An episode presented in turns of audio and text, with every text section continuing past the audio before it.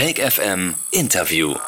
Ich sitze hier in Mönchengladbach-Reitz bei DJ Carlos alias a.k.a. Carlos Pena Caballo. Habe ich das so richtig ausgesprochen? Fast. Sag mal richtig. Cabello. Wir kennen uns seit den späten 80er Jahren. Ja. Als du als junger DJ parallel im selben Club aufgelegt hast, in dem ich auch jahrelang tätig war, nämlich im Soulcenter Mönchengladbach. Aber wir interessieren uns heute natürlich für das, was du heute machst, aber in erster Linie, woher kommt deine Begeisterung, deine Sozialisation, was Musik angeht, etc.? Was ist deine erste Erinnerung an, dass du dich das erste Mal für Musik interessiert hast? Wie alt warst du da und was war der Auslöser? Da kommst du direkt mit der ersten Hammerfrage hier. Wie war denn das nochmal? Also mein Bruder war sehr, sehr begeistert. Der ging immer Platten kaufen bei Road Records. Diese teuren US-Importe für, ich glaube, war damals 18,90 Mark eine Platte. Aber er hat sie nur gekauft, weil er die Musik haben wollte. Nicht, weil er DJing machen wollte. Es war einfach nur, er war ein Sammler. So, und dann ging ich in Griffins. Und dann war ich jung, 14, 15, Sonntagsdisco war das. Und dann redeten alle, dass ein DJ am Soul Center rübergekommen wäre ins Griffins. Das war Sammy damals zu dem Zeitpunkt. Ja, und dann war der da oben und dann war der am Scratchen und das hat mich irgendwie so inspiriert. Okay. Aber der Phase vorher? Vorher, das war als kleiner Junge, mit 13, 14 war das. Ja, und vorher, welche Musik hattet ihr zu Hause? Wir hatten nur Black Music. Wir hatten nur, was mein Bruder Ricardo im Soul Center gehört hat, sich aufschreiben hat lassen. Also Soul und Funk der 80er genau. Jahre. Ja, habe ich immer noch. 5000 Platten, auch wenn du die gerne hättest. Du bist ja jetzt, ja, das stimmt. Du bist ja spanischer Herkunft, übrigens deine Eltern. Ja. Und haben die spanische Musik zu Hause gehört, automatisch, oder war das bei euch komplett durcheinander?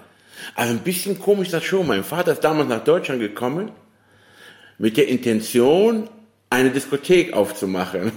Also, und er hat auch selber viele Platten nie gekauft. Aber er hat halt so auch Deutsche, Howard Carpendale, der hat viele Beats aus den 70er Jahren. Und im Gegenteil zu mir, mein Vater, der hat die Platten gehegt und gepflegt. Ne? Da durfte kein einziger Fingerabdruck drauf sein. Was war denn deine erste Schallplatte, die du je gekauft hast? Erinnerst du dich daran? Ich kann dir, das weiß ich nicht, aber ich kann dir sagen, die erste Schallplatte, die ich kaputt gemacht habe, weil ich sie nicht mehr hören konnte, das war Shy Guy von Diana King. Ich konnte sie nicht mehr hören. Man hatte sie gerade gespielt und dann kamen direkt 20 Dollar und wollten das wieder hören. Schöner Stichpunkt ist ja, dass du sagst mit 14. Also ich kenne ja einige Kandidaten aus meinem Umfeld, die sahen mit 14, 15 schon so aus wie 18. Das heißt, es war damals scheinbar üblich, dass man mit 14, 15 auch in die Clubs kam. Du hast gesagt, du warst das 14 das erste Mal in der Kinderdisco. Das war Sonntagnachmittag war das. Okay. War so. Damals war Kinderdisco in. Das ist ja total ausgestorben. Viele Sachen sind ja ausgestorben, aber damals war das so in. Ja. Was war denn die erste Intention, selber eine Schallplatte oder Musik aufzulegen vor Publikum? Was ist die Hintergrundgeschichte? Ich habe einfach den Sammy gesehen und irgendwie wollte ich das auch. Und wir hatten ja einen Plattenspieler, dann habe ich den zweiten von meinem Vater nach rüber geholt. Was ein Drama, sein Dual-Plattenspieler, Automatik, da steht nichts dran. Wo ich dann den ersten versucht habe zu scratchen, hat mich meiner getötet, der Mann. Der hat mich weiter getötet. Der hat zu mir gesagt, ich darf mit meinem Plattenspieler soll ich machen, was ich will, aber mit seinem, wenn das noch einmal sieht, ist der weg. Ja, und dann habe ich so ein bisschen geübt, boah, hab die genervt.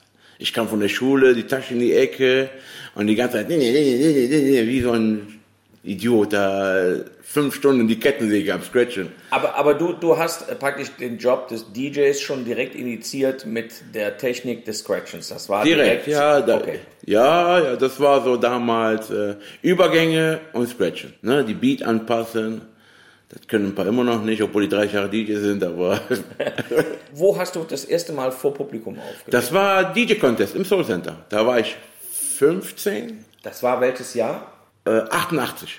Da war Sammy hat moderiert und Bernd hat moderiert. Das war im Herbst, im Winter? Ja, im Herbst. Ja, das war kurz nachdem ich da weggegangen bin, genau. Ja, dann suchten die einen Ersatz für dich wahrscheinlich. Genau. Und dann haben die die billigste Lösung gefunden.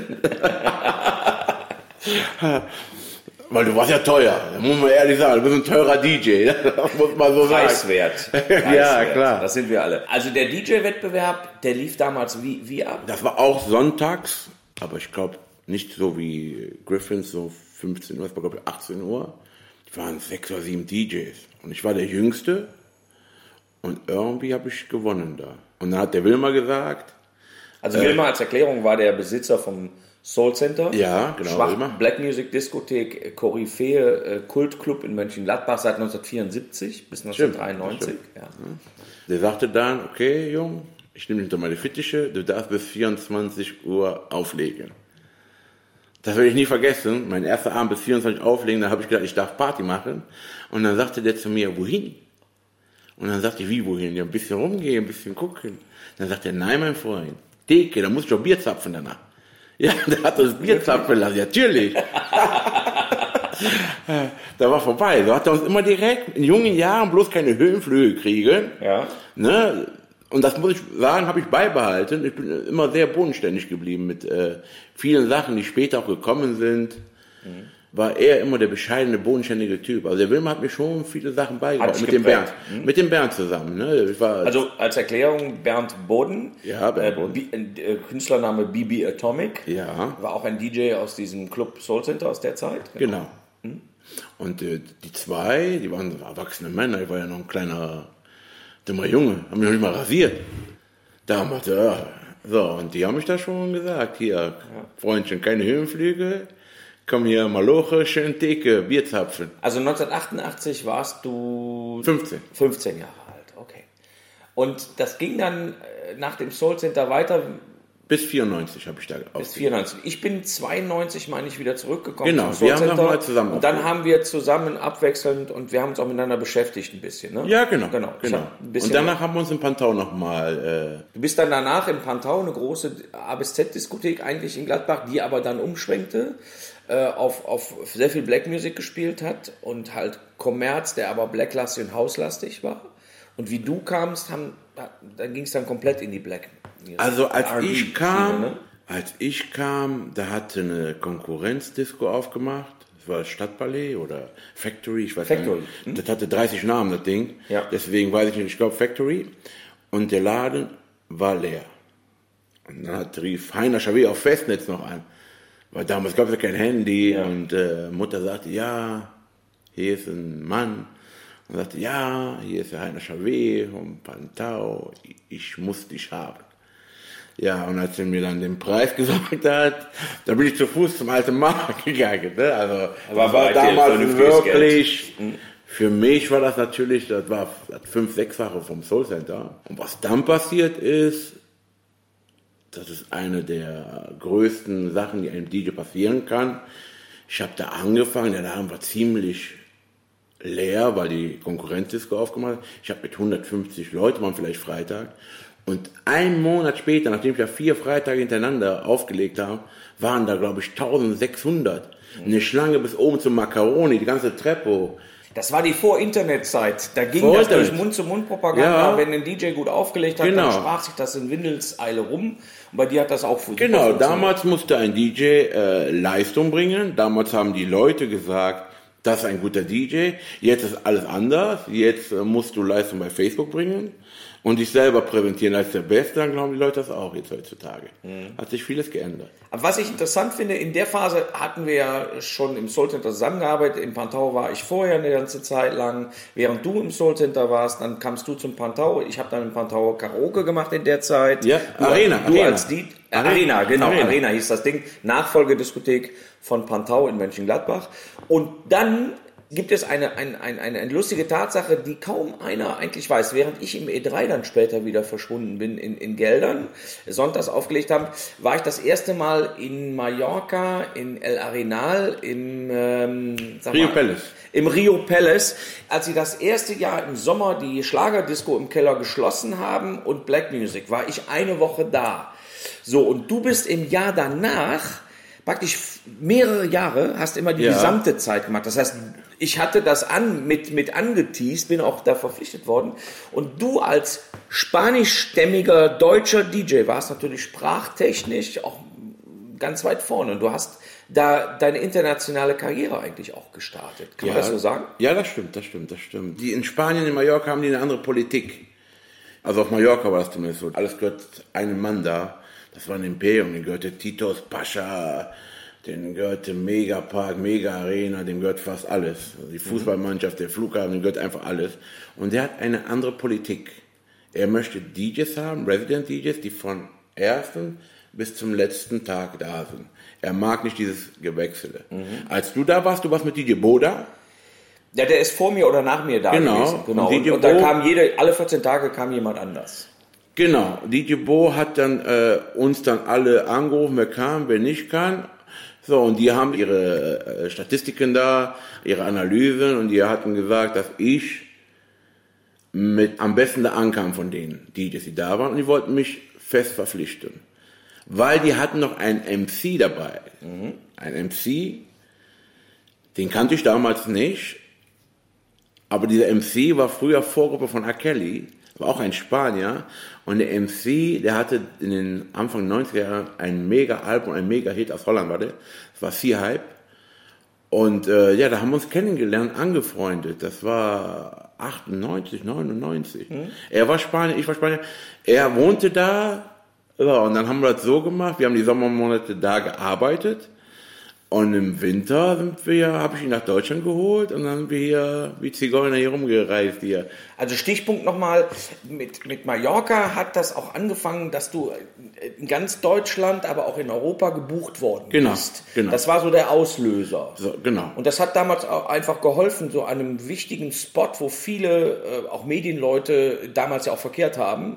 Aller Couleur, und dann hat man dich gesehen. Also Internet hat ja Ende der 90er ja auch angefangen, irgendeine Rolle zu spielen, aber das war da noch nicht so. Ja, nein, damals gab es noch nicht diese MP3-Downloaden, das gab es. Du hast noch mit Vinyl im Rio Palace auch. Ja, genau, wie ich auch, das weiß ich noch. Ich bin ganz spät erst auf Serato gewechselt. Ich habe mich immer dagegen gewehrt, weil Technik, da immer, stell dir vor, der Laptop geht kaputt oder da stehst du da wie ein Depp. Dann fing das also dann an, so. Man legte jede Nacht in Mallorca auf, im Rio Palace, 4 Monate am Stück. Da sind ja jede Nacht 5000 Menschen. So, das ist ja, das sind ja eine Million, die du ja im Sommer da, 1 Million Menschen, die du da glücklich machst, die du bespielst. So, und dazu kam, dass Ende 90er, Anfang 2000er, der Black Music Hype kam. Das heißt, die Main-Halle war um 3, halb 4, waren da noch 4 Leute drin, und der Black-Halle, wo ich war, tümmelte sich da bis 6, 7 Uhr morgens. So, und dann kam natürlich, wer bist du, woher kommst du, ne? Weil derzeit gab es nicht viele Black Music. Also musikalisch erinnere ich mich daran, das war Ende der 90er, Anfang 2000, das war so der Umschwung, dieser klassische 90er R&B der ging dann über in den 2000er R&B, da war dann sehr viele Timbaland-Produktionen, Dr. Dre und Beyoncé, Usher. Also das, was heute in deinen heutigen Touch My Soul Veranstaltungen immer noch super läuft, fing da an, so richtig auch Mainstream zu werden. Ich habe so viele Anrufe bekommen, ich konnte Freitage 4-mal vergeben und Samstage 6, 7-mal. Du bist ja dann noch eine Zeit lang durch Deutschland quasi getourt, immer am Wochenende. 15 Jahre lang. Und du hattest einen Freund, der hat dich gefahren? Ja, Pascual. Genau. Tourmanager. Das weiß ich, das habe ich ja alles immer am Rande. Wir haben uns nur selten gesehen, weil du ja fast immer am Wochenende irgendwo in einer anderen Stadt warst. Wie war denn die Phase? War das nicht super anstrengend? Der Pascual, das ist ja du kennst ihn, das ist ein hochgebildeter Mann, der groß, breit, das war unser Tourmanager, das war praktisch unsere Nanny, der hat alles für uns gemacht, die Verträge, geregelt, und der hat auch mit den Chefs dann Smalltalk gehalten. Da musste er 15 Jahre lang gefahren. Da waren teilweise 200.000 Kilometer im Jahr. Wie muss man sich das heute vorstellen? Ihr seid freitags in irgendeiner... Habt ihr nicht sogar Doppelbuchungen gehabt für einen Tag? Nee, das ging... Pascual, was er hatte, war... Der hat alles angenommen, ohne zu überlegen. So, das heißt, ich musste mal... Das war das Schlimmste. Ich erzähle dir jetzt noch vom Schlimmsten. Das Schlimmste war einmal... Wir haben in Wien aufgelegt, freitags... Dann hat er uns um 4 Uhr morgens, waren wir mal fertig in Wien, dann hat er uns abgeholt, weil er einen Fehler gemacht hatte. Und dann mussten wir hoch nach St. Pauli. 1500 Kilometer. Nee. Ja, und durch Österreich konntest du nur 100 fahren. Wir waren, glaube ich, um 10 Uhr morgens irgendwo in München, wo ich in St. Pauli war, um 17 Uhr. Da war völlig fertig, waren wir danach. Aber Gute war, Sonntag konnten wir eine Woche ausschlafen. Ja, okay. Ja? Aber es war teilweise wirklich, es war ja Freitag Stuttgart, Samstag Hamburg, was viele nicht wissen, weil ich halt nicht so eher ein bescheidener DJ bin. Ich habe jeden großen Laden in Deutschland, Österreich und Schweiz bespielt. Und du hast damals 1, 2 oder 3 oder 4 Stunden Sets gespielt? Wie war das? 2. Aber mit der ganzen Vorbereitung, Anreise, Abreise, das war schon anstrengender? Die Anreise war anstrengend. Dann kamst du da an und einer musste es auflegen. Ich hatte ja diesen sensationellen MC dabei. Damals war es ganz anders. Jetzt mit DSDS nach 15 Jahren Castingshows, jeder singt. Aber damals, da ging die Musik aus, wir haben das Intro gespielt, dann hat der live gejammt. Da standen sie alle da, die haben gesagt, wo kommt der Typ her? Mhm. Aber das war ja wirklich, er konnte singen wie kein Zweiter. Also die Kombination, den MC, der auch singen konnte, ja, genau, das und du als DJ. Das gab es damals nicht. Wir waren damals die Ersten. Später kamen mehr, jetzt gibt es mehrere. Wer auch sehr gut war zu dem Zeitpunkt, waren aus Dortmund, DJ Maaßen, MC Slim. Die waren auch sehr stark. Aber es gab nicht viel, diese Kombinationen. Mhm. Und die Phase endete dann in welchem Jahr ungefähr? Weil das ging ja auch einher mit dem Niedergang der Großraumdiskotheken so ein bisschen. Die Phase endete, ich würde mal sagen, 2009, wo ich auf Serato gewechselt bin. Da fing es schon an, dass es immer weniger wurde. Also ich habe 2009 schon kommen sehen. Und dann bin ich hier hingekommen, zum Frank damals im Mauerwerk, wo du deine Soulcenter Revival Partys gemacht hast. Also Mönchengladbach Reit, ne? Zurück zu meinen Wurzeln. Und dann habe ich gesagt, pass auf, ich habe eine Partyreihe vor. Ich war damals auch schon, glaube ich, Mitte 30. Und dann habe ich gesagt, ich möchte eine Party machen, wo nur die alten Sachen laufen. 90er und 2000. 90er, 2000, vielleicht sogar Anfang bis Ende 90er bis 2000. Weil ich aus jeder Ecke gehört habe, wir vermissen die alte Musik, alte R&B. Die Europäer vermissen auch wirklich den R&B, das muss man ja ehrlich so sagen. Ja, du hast ja ein Publikum angezogen, ab der Phase, die dann auch wieder in der Lage waren, wieder rauszugehen. Das ist ja so diese Altersklasse Mitte 30, Ende 30, die dann wieder anfangen rauszugehen. Genau. Die vorher als junge Menschen mit 18 bis 20 ja schon zu deiner Musik damals original gejammt haben. Ich hatte damals im Soul Center diese 70s und 80s Partys und du hast genau die Lücke gefüllt mit deinem Projekt, das kann man da mal laut sagen, Touch My Soul, die erfolgreichste Oldschool-Party am linken Niederrhein. Du ziehst 400, 500 Leute pro Party, ja, ohne Probleme, egal welches Datum, selbst auf Ostersamstag, das ist sensationell. Wir haben ja schon das ein oder andere Mal dann auch zusammen gejammt. Das macht riesig viel Spaß, weil die Leute einfach sehr dankbar sind, diesen Sound wieder zu bekommen. Also Touch My Soul, der Name kommt dem einen oder anderen, der das Interview jetzt hört, ja sicherlich bekannt vor. Es gab eine Compilation in den Ende 80ern, in den 90ern von einer großen Plattenfirma, die hieß Touch My Soul. Das waren immer so Doppel-CDs. Genau, von Sony. Genau. Und in welchem Zusammenhang steht dieser Name mit diesem Projekt? Anfang 2000 haben wir mehrere Touch My Soul Partys gemacht. Dann ging aber die CD weg. Ihr hattet das lizenziert quasi mit Namensrechten? Ja, wir mussten das fragen. Ne? Mhm. So, ich habe dann 2009 bei Sony angerufen. Also wer hat das gesagt? Pascual, ne? Die Nanny hat angerufen und hat sich das okay geben lassen, alles schriftlich, falls irgendwann jemand kommt. Ja, und dann haben wir das einfach durchgezogen. Aber erstmal in Reit. Reit ist ein Stadtteil von Gladbach und die Gladbacher gehen nicht nach Reit. Mhm. Das ist leider so. Ja. Das heißt, ich war klein, ich war nur auf Reit angewiesen, aber der große Hype, der Touch My Soul, kam dann, als ich ins Goldwasser der Mönchengladbach City. Also Goldwasser, muss man auch erklären, ist ein aktueller angesagter Club in der Mönchengladbacher Altstadt. Die Qualität der Gastronomie in der Mönchengladbacher Altstadt mittlerweile ist nicht mehr so hoch anzusetzen. Es gibt ein paar schöne Spots, die auch wunderbar geführt werden.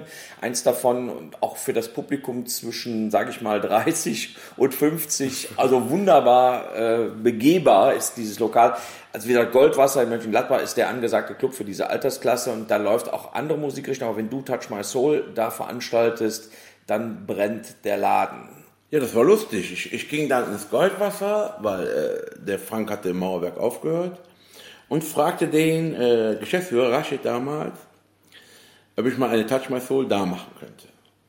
Und er sagte zu mir, ja, gerne, aber freitags. Und ich habe gesagt, freitags? Sag ich, wie viele Leute hast du denn freitags? Dann sagte er zu mir, ja, gar keine, Laden ist zu Freitag. Mhm. Und da war ich echt ein bisschen, bammelig war mir ein bisschen, ne? Freitags zu. Aber dann kam wieder so ein Ding, wo man auch dem lieben Gott dankbar sein muss, weil im Leben gehört auch viel Glück dazu. Bin ich auch sehr dankbar für. Um 23 Uhr ging der Laden auf. Um 23.30 Uhr war eine riesen Schlange vor dem Laden. Und die Hütte war um 24 Uhr so voll an einem Freitag, dass ich wirklich, ich war baff, muss ich ehrlich sagen. Das ist so ein schönes Gefühl für einen DJ. Ich war ja damals schon 40, in dem Alter noch so eine Masse an Leute zu ziehen. Ja, und das ist jetzt geblieben. Jetzt haben wir 10 Jahre Touch My Soul. Wir beide, ich durfte Gast sein bei dir als DJ im letzten Oktober war das, glaube ich. 30 Jahre. Letztes Jahr November, 30 Jahre DJ. 30 Jahre DJ Carlos. Ja. Und das hat riesen Spaß gemacht. Waren ja ein paar andere Jungs dabei. Ja, alles. Und so. Und wir haben schon gedacht, offen drüber nachgedacht, das können wir am liebsten jedes Jahr machen, weil der Zugang. Die Leute sind auch bereit dazu. Also Zuspruch war prima. Wie siehst du denn die heutige musikalische Szene? Wir sind ja beide Kinder unserer Zeit. Ich eher 80er geprägt und du 90er geprägt. Wie kommst du mit den modernen Musikstyles, was Black Music angeht, klar? Wie ist dein Status dazu? Also, es gibt noch gute Tracks, aber da muss man wirklich Zeit investieren, da die Rosinen rauszupicken. Mhm. DJ Unique ist ein sehr guter Freund von mir, der ist noch mitten im Geschäft, als DJ ein bisschen zurückgezogen. Und der hat mir letztens einen USB-Stick gegeben mit 9 Gigabyte Musik. Von den 9 Gigabyte, da waren vielleicht 4, 5 gute Tracks. Der Rest war alles nur Motherfucker, Motherfucker, Motherfucker, Bitch, Bitch, Bitch, ich bin farbiger als du farbiger bist.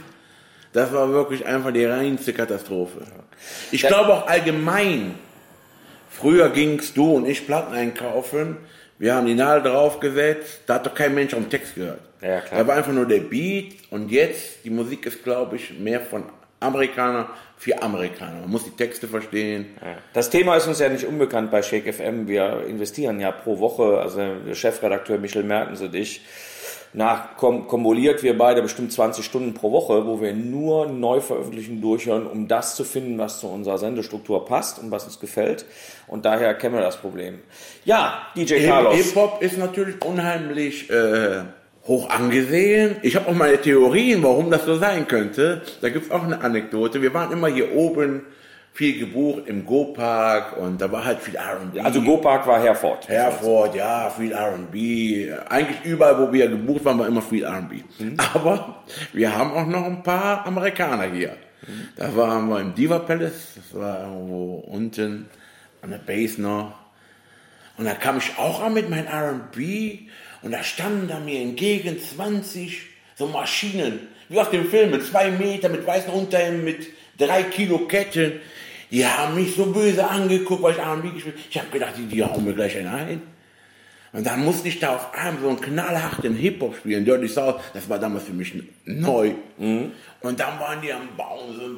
Und dann habe ich mir nur gedacht, jetzt stell dir mal vor, du bist in deiner Hood und du gehst mit deinen Freunden raus und du fängst da an zu singen. Deine Kumpels gucken dich alle so böse an und sagen, was meinst du, wie schnell du aufhörst zu singen, anfängst zu rappen? Und das ist, was ich glaube, die sind eingeschüchtert worden, die R&B-Sänger. Die werden gedisst viel in Amerika, die werden als Weicheier abgestempelt. Und deswegen haben viele die Lust verloren zu singen. Das ist, was ich glaube. Abschließend. Weil rappen kann jeder. Selbst du hast damals gerappt. Ja, sehr schlecht. Es war mir so Spaß. Ne? Ja, am Ende war auf jeden Fall immer Say Ho. Ja. Ja gut, die Animation. Du machst ja keine Mikrofonarbeit. Ich ja noch. Bin einer der Letzten, die das machen. Aber ich habe einen tollen gefunden, der das für mich macht. Du hast einen guten gefunden, der das für dich gemacht hat. Genau. Ja, abschließend noch die Frage in diesem Interview. Gibt es noch so musikalisch irgendeine Wunschvorstellung? Gibt es einen Traum, dass du sagst, da möchte ich nochmal auflegen? Das wäre so das Highlight für mich. Ich bin seit ungefähr 2 Jahren nicht in die Latino-Richtung gegangen. Also das macht mir echt Spaß, hier der Reggaeton. Und da bin ich mir gerade im Goldwasser am Aufbauen, Ich glaube auch, diese Latino-Sachen, die sind das moderne R&B. Ja. Diese ganzen Künstler da, J Balvin, Maluma, Nicky Jam, die Frauen lieben das. Ja, ich denke, mich wird man, solange ich gesund bin, noch mit 70 als DJ erleben, dich wahrscheinlich auch. Das ist ja unsere Leidenschaft, unsere Passion. Ja, Carlos, vielen Dank für das Interview. Bitte, bitte. Das war im Shake FM Interview aus Mönchengladbach, DJ Carlos. Vielen Dank. Danke. Shake FM Interview.